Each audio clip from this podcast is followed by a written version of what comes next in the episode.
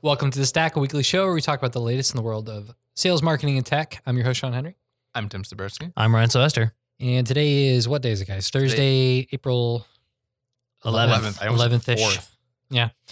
uh, 2019, coming to you guys from Cheshire, Connecticut, as always.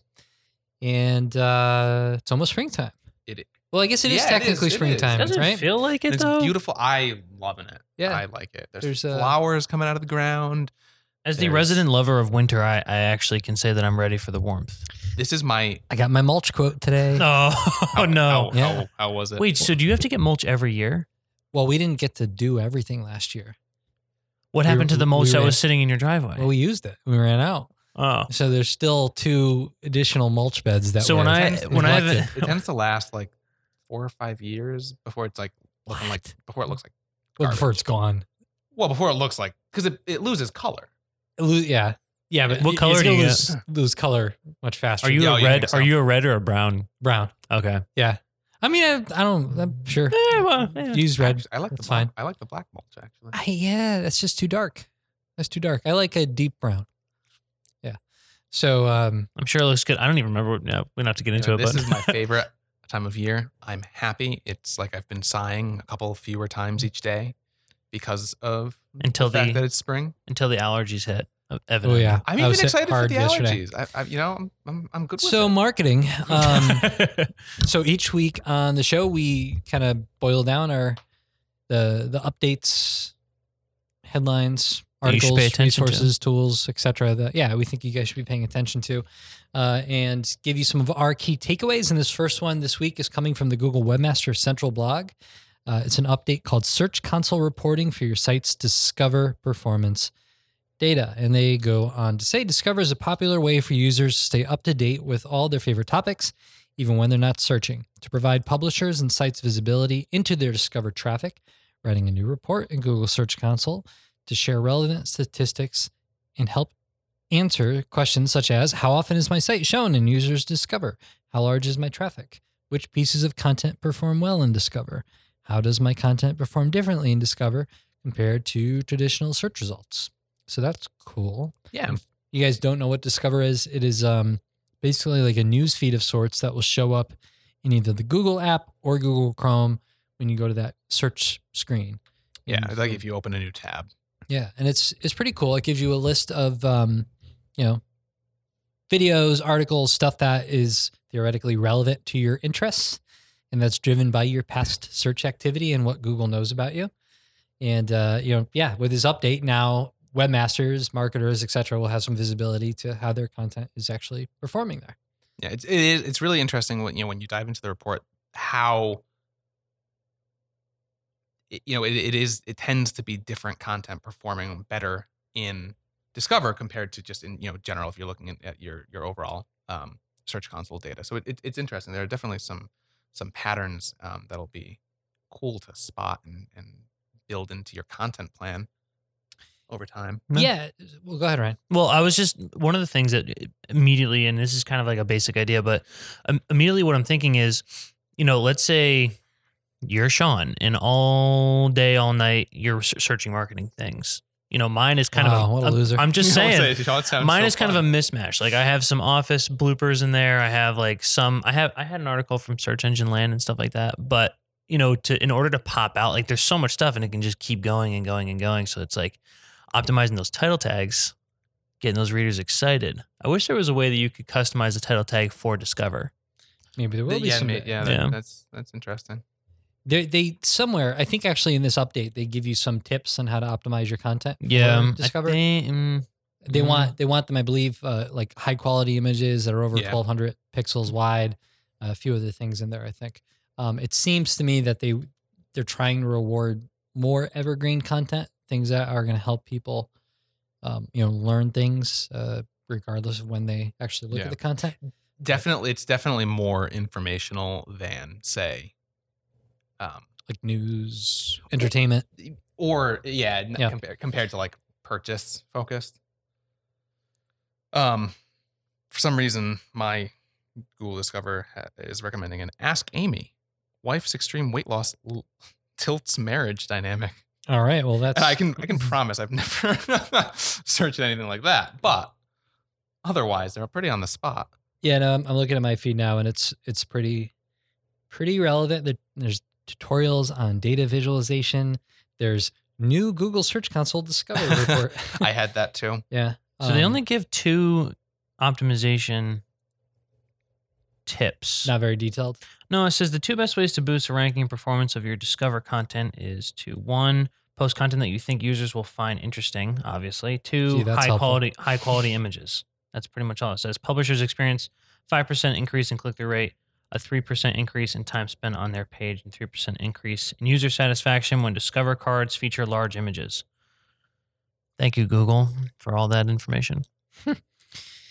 I am really curious to see if eventually we could segment. Maybe this is already possible. I just haven't checked into it yet. But if we'll be able to segment out Discover referred traffic from normal Google search referred traffic, Ooh, that's see a if there's question. differences in level of engagement, um, conversion rates, things like that. I we were talking about this before the show, but I suspect if somebody is reading your content from Discover, they're probably going to be a more.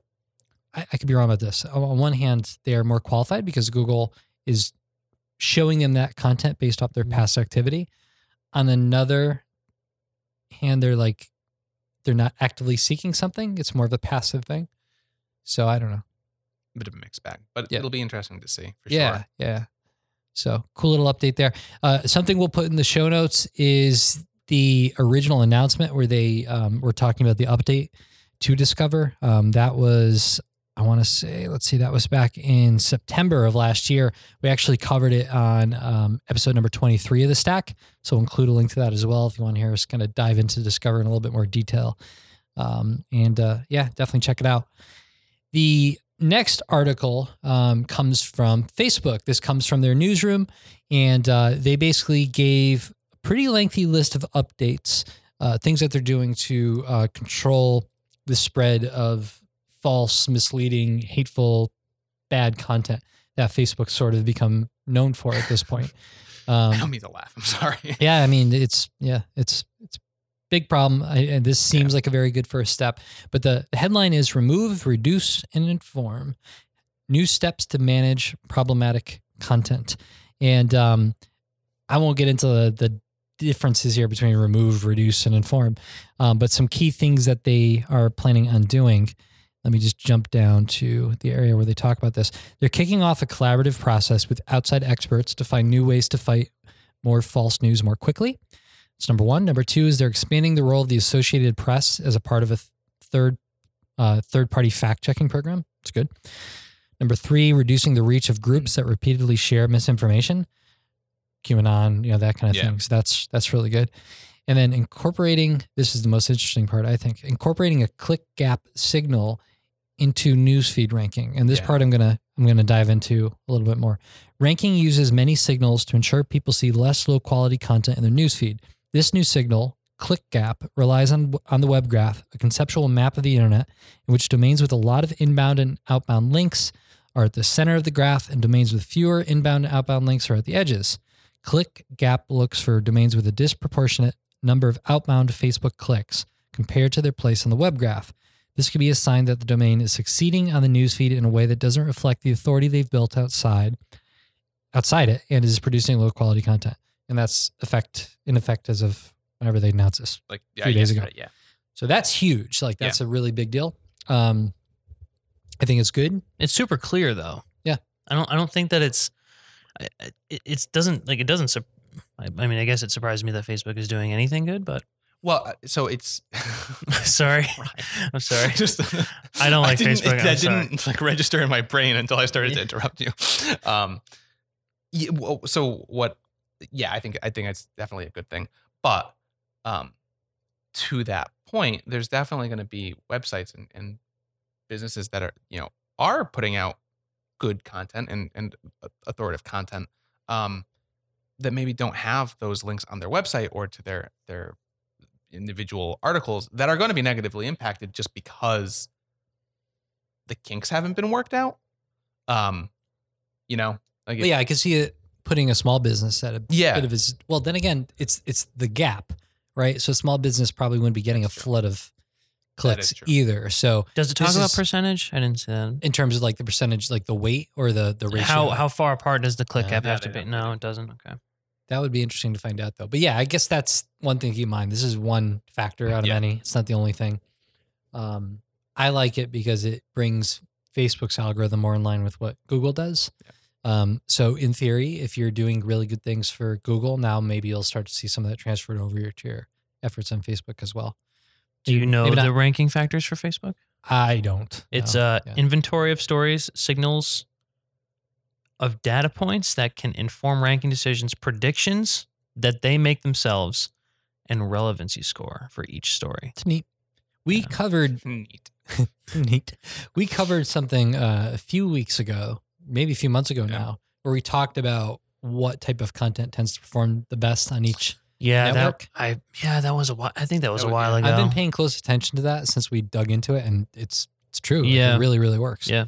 So um, we should link up that one as well in Yeah. the the show notes. But this is this is good. It's a good sign. Um, they're taking this stuff seriously. They definitely have a long way to go. Um, so you know, takeaway I think for marketers, publishers, etc., is that um, once again you need to rely less on the hacks and gaming the system and focus more on High quality content. yeah. There you go. Next article is native image lazy loading for the web. And who wrote this? They don't put their name. Oh, their name's in the domain. Addy Osami. Um, which Asmani. Oh, did I miss Asmani? I'm sorry. I was about to compliment your pronunciation, and Of course, I there you go. butchered their name. Yeah. Well, It's a, it's a- apologies. It's a, pattern for us. Yeah, yeah, that's true. Um, I actually didn't check, but I assume this person works on the Chrome team. yeah. It's on the Yeah. bottom. Yeah. Engineering manager at Google working Excellent. on Chrome. Yep, I'm pumped to see this. So, So, so pumped. Yeah. Um, we we've talked about page speed and performance being something that we all need to be focused on a little bit more. Covered it extensively in previous episodes. Every week. Yeah, Yeah. pretty much every week. Yep. Um, and it's something that we're dealing with every single week. We're always telling our clients like, hey, you know, this is taking 20 seconds to load. Here's something you could do about it. And um, it's it's very common that uh, nothing gets done because the the challenge is in implementing some of the things that will speed things up. One of those things is lazy loading. Um, if you're not familiar with lazy loading, basically you load any page on the web, you're only seeing about 20% of it on your screen. The rest of that content is below the fold. But in order for that page to load, your browser still needs to load all that stuff that you can't see yet. Most of those things, like a lot of those things, are images, and images can be massive. So um, there's a whole lot of stuff that needs to get downloaded and rendered before the user even begins to scroll, and that slows down the overall um, performance of the page, right? So one workaround there has been to implement this thing called lazy loading, where you rely on this third-party JavaScript to um, not load those images until they become in view, Yeah. right? And and that works. It's not perfect. Uh, it's a little bit tedious to set up, um, but it hasn't been native functionality to any any browser um, up until now. So in this um, in this article, they they basically go into this and say uh, web pages often contain a large number of images which contribute to data usage, page bloat, and how fast a page can load. Many of these images are off screen, requiring a user to scroll in order to view them. Historically, to limit off screen images, to limit the impact off screen images have on page load times, developers need to use a JavaScript library like lazysizes. Um, but because of this update, that should no longer be possible, at least with Chrome. So now you just add a little bit of markup to all your images, and you have three options. You could say lazy. This is an image that is a good candidate for lazy loading, and then that image isn't going to load again until it's in the viewport. Um, you could say eager, which is an image that has to load. Immediate. Yeah, so it's not a good candidate for lazy loading. Like it a- needs to load right away. Like a featured image. Exactly. Yeah. It's, it's you, those are your images that are essential. Like they have to be there, right? And then auto, you're going to let Google decide. So as you're developing a website, you could see everything starting off as auto or potentially everything starting off as eager. You know, maybe that's the default setting that is kind of baked in. But then as you upload new images or you swap out different images, you can customize them and say, no, I want this to be lazy or no, I want this to be eager. Um, so this is a really good thing. It's just rolling out. Um, I don't even think it's in the it's not in the current release of Chrome, but you can still use it if you download the uh, I think they're saying So um, you- they want to ship it in Chrome 75, 75. yeah. You, which I didn't. There's a way you can there are 75 enable- I, I, yeah, I think so. I did test it, um, and then I got scared because there was an error message, not an error message, but like a warning at the top. Um, but I do have a something to note on this. Um, because you're doing the lazy loading and it's going to start to browse when the image gets close to the viewport. So basically, when it's about to come into view on the page, Mhm. um, each browser will pick a different um, distance of Mhm. when it should load. So Chrome versus like a different search engine is going to load it at a different point. oh, interesting. Uh, which could mean, let's say you have an image directly below the fold or within a certain distance, it could it could still try to load that even if you give it the lazy load markup. Hmm. So it's something to watch out for. Um, try to be strategic with your image placements. Um, but Yeah. super excited. I, Totally. I I cannot. I did. I was telling Tim earlier. I did a little bit of code today, and I was like, I'm a code master now.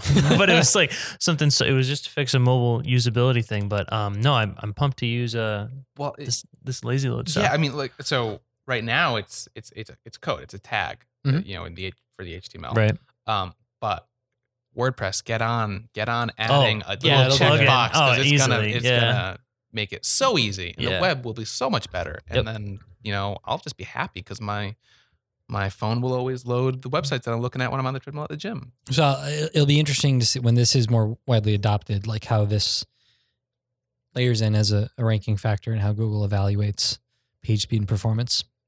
But uh, yeah, very. They recommend waiting until there's a stable rollout. So In general, just be it's a good cautious if you are going to use it and um, go and enable lazy load frame. All right, so links in the show notes. Check it out. Give it a try. Let us know if you do. Uh, app of the week. We don't have our jingle yet, but I'm working on It's it. It's actually in the works, right? I think I'm gonna play a little guitar and then do a little voiceover on on on the like little. uh, like rockauto.com. oh god, that jingle is terrible. So this app is one that we have covered previously. Uh, just a few weeks ago, it's um, VoIQ or VoIC. I don't think it's voice. yeah, let's not let's not call it VoIP. VoiceBots. Um, yeah, VoiceBots uh, tool that um, you know lets you sort of automate some of your outbound calls, which is great. Lots of uh, good use cases here, from point re- appointment reminders to qualification, um, and uh, something that was lacking a few weeks ago, uh, but now they've added it.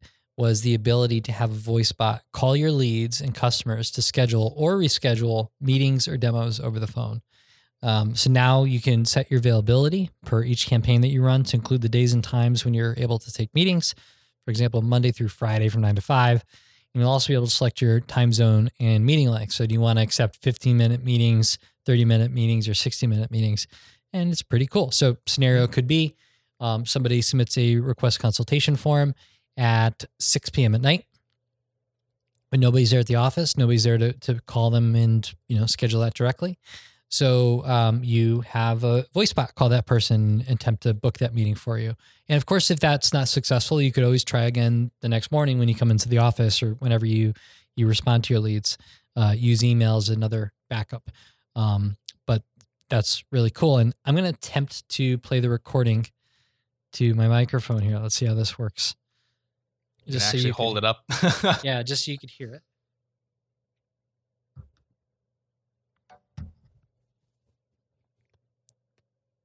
Well, that didn't work. Let me try again.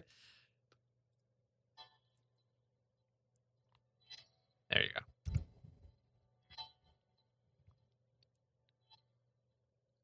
Hi, is this Jessica?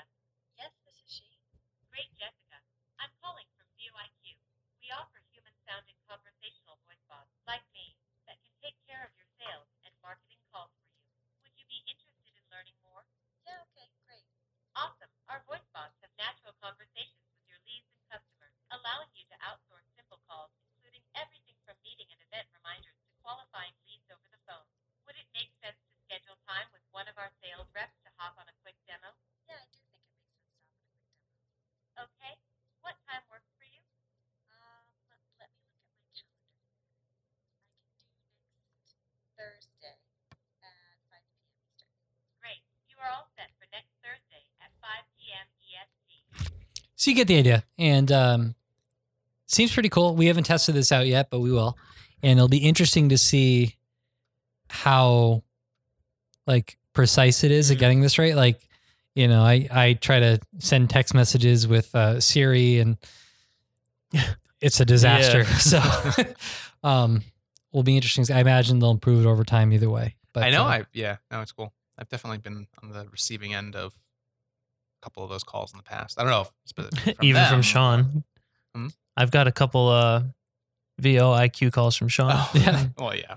The uh, the second thing that they've added is the ability to transfer directly to a real person. So let's say you've got so many calls, you just can't get everybody on the phone. So you want to kind of pre-screen them. So um, they've got like this example script where the voice bot says, "Hi, is this Peter?" And then the person says, "Yes, speaking." And say, "I." I was gonna make up a fake scenario, but I won't. Um, Hi, Peter. I'm calling from Acme Corp, and then they go through the whole blah blah blah blah blah blah blah. Would you be interested in learning more about the different courses we have from one of our sales experts? And they say, sure, that's great. And then they transfer you to the live person. So they're waiting for a yes, a confirmation before using up one of their few salespeople's valuable time. And I think that's pretty neat. Yeah. So uh, really cool. And um, if you caught this on the, the last time we talked about this, this integrates with HubSpot. So it's a nice new integration to kind of weave into your tool belt, tool belt, do some cool stuff with the workflows and automation. yeah, I just I feel like there's just like one. Just, hey, nefarious businesses out there, do not think that this is an excuse to start cold calling people Yeah. using robots. Yeah. Please don't do that. Well, so think about how annoyed somebody is when they get a cold call from a real person. Yeah. And now they're going to get a cold call from a robot. And it'll be so much easier to get cold calls from robots. Yeah. So that would backfire. Like this, you should have some level of trust with the prospect. You should explain. Yeah. That they might be receiving a call. Well, yeah. Like, you know, I mean, use it where it makes sense. If, if it's after hours when clearly nobody's there at the office and you tell them you're sending it as a convenience, right? Um, you know, that you just got to be smart about it. And uh, I think people, I love the ones that say, "Hey, don't hang up." right. Yeah, you don't want to Immediately hang up. pretend that it's a live Yeah. live person. Uh, all right, lightning round. What do we got? What's the first one, guys? First one is live Google site link images. I haven't seen that. Have you guys seen that? Yet? Yeah, if if if you click through to that link, uh, so if you click through the first link, uh, it takes you to uh, buh, buh, buh, SEO roundtable. Cool. And, uh, Anything? any guidance on how to optimize that? I think like it's markup? I, I think it's markup. I think it's traditional markup. I didn't look deeply into it, but I I, I have to believe that it is. good stuff. Good stuff. Uh, second one is Google gives you fresh results when you want it and history when you need it. So this is the Oh, um before. You know, you can you can narrow down a that search actually is a big one. Yeah, That's good. but I mean, it, it gave you before it, it wasn't so robust, but it did give you like maybe a month or or whatever. I can't remember what it was, but no, it, it's cool. Uh, first image of black hole in space. I just put that in there because I thought it was cool. Um, social media usage in U.S. remains unchanged despite a year of turmoil. I tell you what, mine's changed for sure. Yeah. Yep. And Google fixed indexing issue for dropped URLs. So they say. Yeah. So if you didn't follow this, Yeah. several websites were just like wiped out, Yeah. no longer in Google, and that's it. Oops. Yep. Looks like we made a mistake. Fun. Yeah. I want to see their traffic six months from now. Yeah. Mm. Mm. Maybe Well, Google and will then- help them out. Then one more because it was in the body, but then we moved it. How to boost the SEO of your optim- of your organization's LinkedIn page. There you go. There you go. Yeah. Well, everybody, hope you enjoyed the show. Leave us a review if you liked it, and run away. Don't come back. run away! Don't tell them to run away, Sean. We want them to come back. No, yeah, we do. Uh, we want your reviews and feedback. Um, it's it's valuable to us. We want to make the show better. Tell us what you think. What we could do differently. We'd love to hear from you. Um, but if you do like the show, would would very much appreciate a review on iTunes or wherever you're listening. I always go to iTunes because that's where I. Podcast King. So until Spotify Mhm. takes them over. Leave us a review, and if you are in Connecticut, I will buy you a coffee at Cheshire Coffee. But you have to come to me. I won't bring you the coffee. Now, what if all of our listeners are in Cheshire and you have like 100 people come here? Then I'll have to spend about three $400. hundred dollars on coffee, and you know it'll be worth it. All right, guys. We'll see you next week.